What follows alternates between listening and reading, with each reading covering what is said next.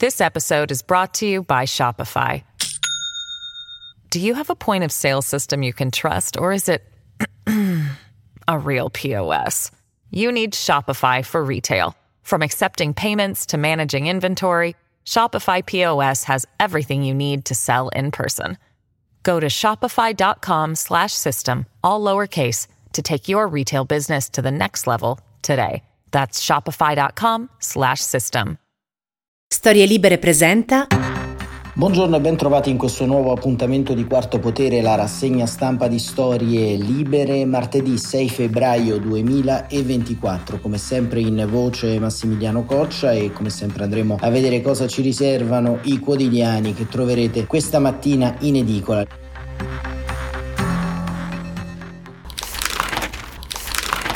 Le prime pagine dei giornali si dividono tra il caso di Ilaria Salis che abbiamo affrontato ieri con un podcast dedicato alla carcerazione dell'italiana in Ungheria e agli altri detenuti ignoti e le riforme relative al premierato, c'è dibattito all'interno del centrodestra, c'è dibattito all'interno del centrosinistra per la nuova forma di Stato che dovrebbe prendere il nostro paese, ma di contorno perché appunto come sapete le guerre i conflitti europei e medio orientali animano ovviamente il dibattito pubblico in modo molto acceso, c'è ancora una volta il conflitto in Israele, ma soprattutto la forma di questo conflitto e soprattutto come questo conflitto incide o inciderà all'interno della nostra memoria collettiva e dell'uso pubblico che faremo di alcune parole chiave.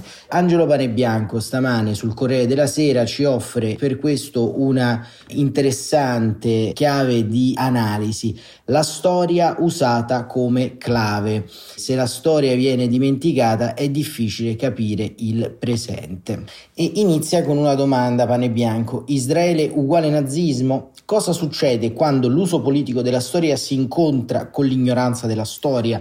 L'uso politico della storia non è certo una novità, è sempre stato praticato, si ricorre strumentalmente all'uno o all'altro esempio storico, scegliendo l'interpretazione che si ritiene più conveniente al fine di dare sostegno, di fornire legittimità alla posizione politica che si sta difendendo. A chi ne fa un uso politico della storia in sé, di che cosa sia realmente accaduto in passato, non importa un bel nulla. Si usa la storia come clava, è solo un mezzo utile per fare propaganda, per conquistare proseliti, per sconfiggere le posizioni avversarie. Ma se la novità non sta certo nell'uso politico della storia, è nuovo il contesto in cui vi si fa ricorso scrive il professor Pane Bianco. La novità consiste nel fatto che oggi una parte ampia dei ceti istruiti o supposti tali, specie dalle generazioni più giovani, è incapace di pensare la storia e spesso e volentieri non possiede neppure semplici nozioni storiche che un tempo fornivano le scuole superiori. È un fenomeno che gli storici di professione da tempo stigmatizzano.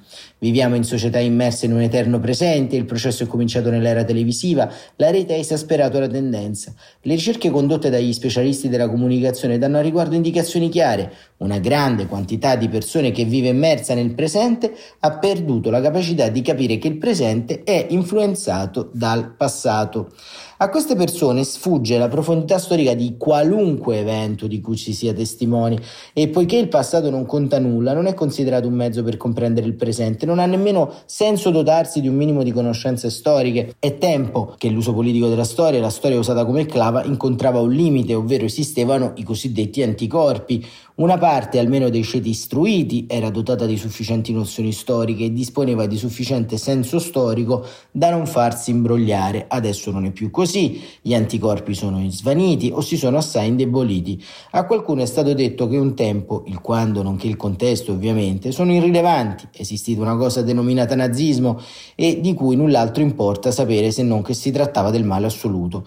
Inoltre quel qualcuno ha sviluppato nel tempo un odio viscerale nei confronti di Israele, Stato percepito come più potente dei suoi vicini e colpevole di essere appoggiato dall'Occidente. L'accostamento diventa automatico. Israele uguale nazismo. Non c'è bisogno di sapere qualcosa né della storia del nazismo né di quella di Israele per stabilire l'associazione e poiché l'ignoranza della storia significa anche ignoranza di cosa sia e di quanto abbia storicamente pesato l'antisemitismo, non sorprende che una quantità così elevata di studenti universitari da Harvard dalle università europee non abbia problemi a fare un simile accostamento. Come sempre in questi casi hanno un ruolo sia i cattivi maestri che i processi imitativi. All'inizio ci sono i cattivi maestri, i genitori e insegnanti che per l'appunto fanno l'uso politico della storia Essi raccontano ai giovani sprovveduti che Israele e il nazismo pari sono, la vittima trasformatasi in carnefice, eccetera.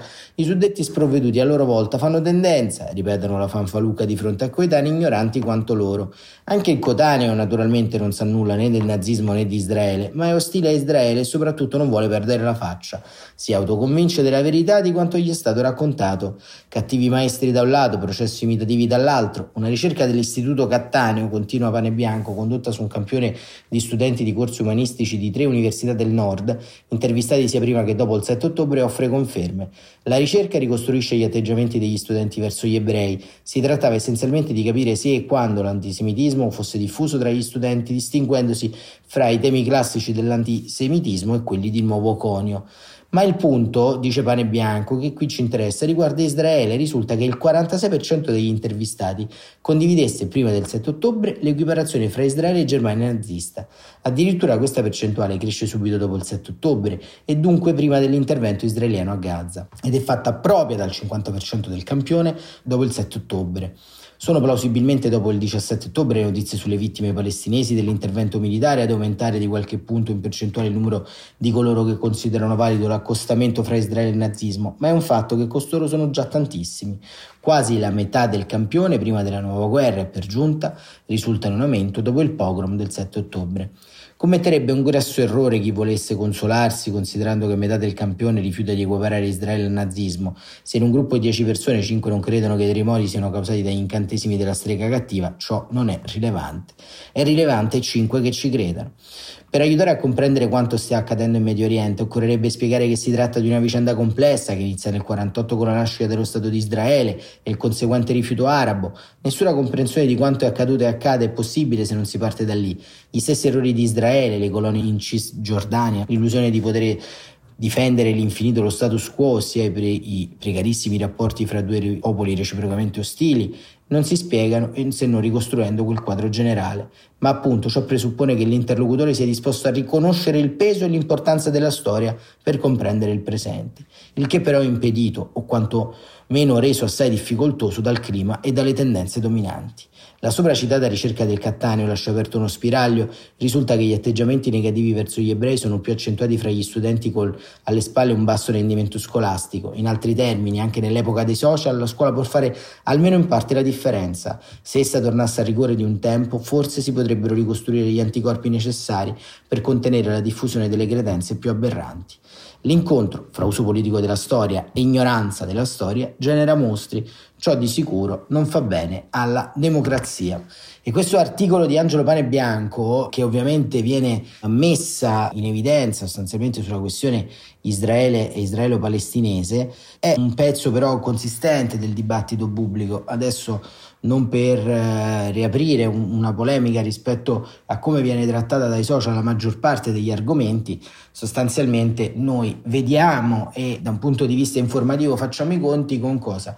Con delle enormi sacche di ego centrismo e di egoriferitismo rispetto alle grandi questioni internazionali. Quando poi capita qualcosa su cui, ad esempio, vale la pena mettersi sopra e lavorare a ventre basso, ad esempio in questi giorni c'è una direttiva in capo al Consiglio d'Europa sullo stupro, vediamo che siccome il tema è un po' più complicato c'è un mondo del web che si mobilita ma non fino in fondo, così come avviene sostanzialmente con la guerra in Ucraina, così come avviene su tante altre questioni che sono più complesse e per cui vale la pena forse fare un passo indietro per non entrare in una complessità che potrebbe danneggiare il proprio schema narrativo interno. Ma a tutto questo noi dobbiamo eh, rimanere così a guardare o possiamo insieme comprendere come interrompere questo meccanismo? Perché questo meccanismo che racconta oggi Angelo Panebianco è lo stesso meccanismo che poi va in qualche modo ad alimentare il populismo e il sovranismo. Che cosa c'è che se un'equazione è sbagliata rispetto alle migrazioni e rispetto alle minacce che l'immigrazione può portare all'interno delle nostre società, se non questa equiparazione sbagliata o questo accostamento sbagliato? La destrutturazione, la semplificazione del discorso pubblico è qualcosa che viene non solo studiata ma viene introiettata all'interno delle tante idee fondamentalmente che vediamo in questo tempo così strano, ma la destrutturazione del dibattito pubblico passa per l'inquinamento del dibattito pubblico e su questo diciamo non possiamo farci molto se non opporci piano piano all'interno di tutto quanto quello che stiamo vedendo in questa fase. Anche ad esempio, e ritorniamo sulla questione relativa al premierato, anche qui si ha di fronte una degenerazione di quello che potrebbe essere un dibattito sul futuro della Repubblica, sul futuro delle forme costituzionali che assume. E allora tocca capire, appunto, Giorgia Meloni oggi spiega su varie agenzie di stampa che vengono riprese qual è la sua idea, insomma, di un premierato forte, di una norma cosiddetta antiribaltone. Ce lo racconta appunto Virgilia Piccolillo su questa nuova intesa che c'è nella maggioranza, ma anche lì basta la retorica di dire che la Costituzione italiana è la più bella del mondo? Credo di no.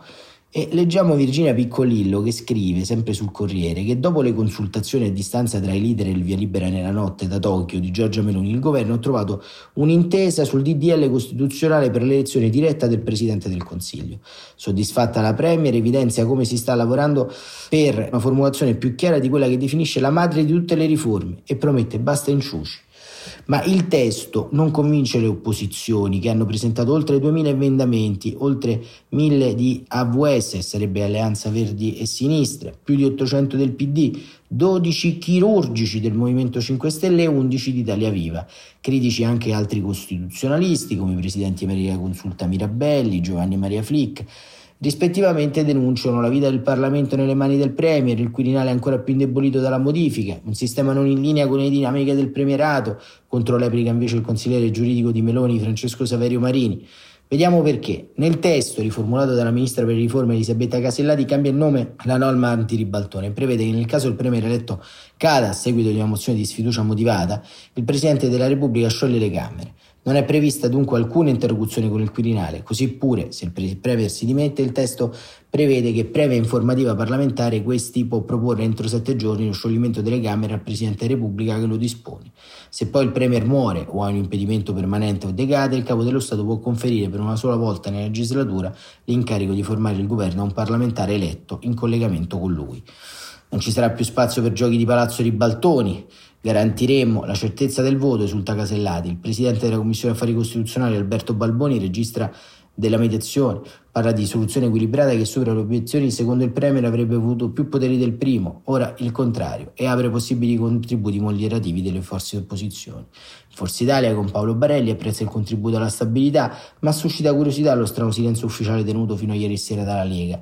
Meloni spera in un sì del Senato prima delle elezioni europee, ma le opposizioni preparano la battaglia. Il premierato della destra vuole ridurre la democrazia, alla scelta del capo attacca il Dem Francesco Boccia e Marcello Pera, Fratelli d'Italia resta perplesso, c'è ancora da lavorare. Ecco, ad esempio, la riforma del premierato è un'altra di quelle vicende che ci fa comprendere come si arrivi alla riforma del premierato e quindi a un premierato forte, un premierato univoco, a un uomo solo al comando, avendo lentamente smontato, destabilizzato, ridotto ad un orpello di rappresentanza le istituzioni parlamentari. Grazie a chi? Grazie al Movimento 5 Stelle, grazie al populismo dei 5 Stelle. Se pian piano viene svuotato il senso e la ragione alta della politica, è normale che poi arriverà qualcuno che in qualche modo svuoterà definitivamente di senso quell'istituzione parlamentare e rafforzerà sostanzialmente il vincolo semplicistico del mandato. Ci sono paesi in cui esistono delle democrazie estremamente compiute come la Francia, il Regno Unito, la Germania, il Belgio, l'Olanda che hanno dei sistemi elettorali, la Spagna che hanno dei sistemi elettorali e un gioco democratico che permette sostanzialmente di avere un equilibrio tra poteri e al tempo stesso avere delle garanzie costituzionali.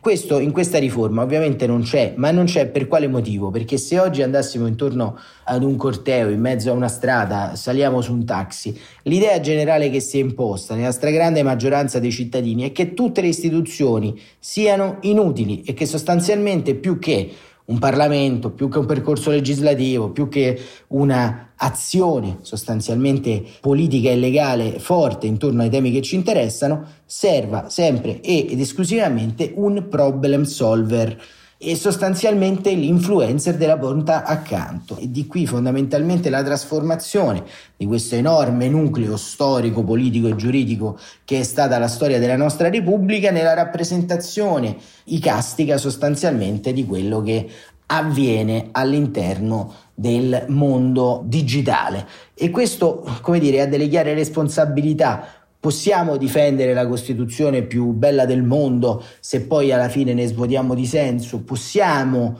oggi come oggi, ad esempio, lo dico a chi magari ha una cultura più progressista rispetto ad altri, accettare un'alleanza politica elettorale con chi ha destrutturato la cosa pubblica senza prenderne sostanzialmente i punti più bassi cercandola di riformare? Questo è il grande tema su cui dobbiamo riflettere. Dobbiamo riflettere se quello che abbiamo al nostro interno introiettato in questi anni eh, in qualche modo esca fuori, utilizzato da altri per governare e modificare con i numeri che questa volta questa destra ha tutto quanto quello che abbiamo intorno. E lo vedete anche sul caso di Ilaria Salis, lo vedete sulle carceri, si muore in carcere, abbiamo visto ieri, e si continua però a pensare non di cambiare il sistema criminogeno carcerario, ma di cambiare sostanzialmente l'edilizia carceraria, quindi costruire più carceri, quindi fare favori sempre più ampi alle lobby che costruiscono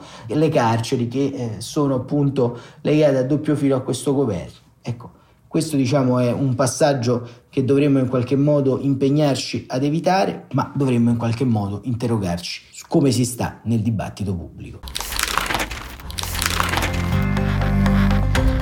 Per oggi è tutto, Quarto Potere torna domani, grazie per essere stati con noi e buon proseguimento di giornata a tutte e a tutti.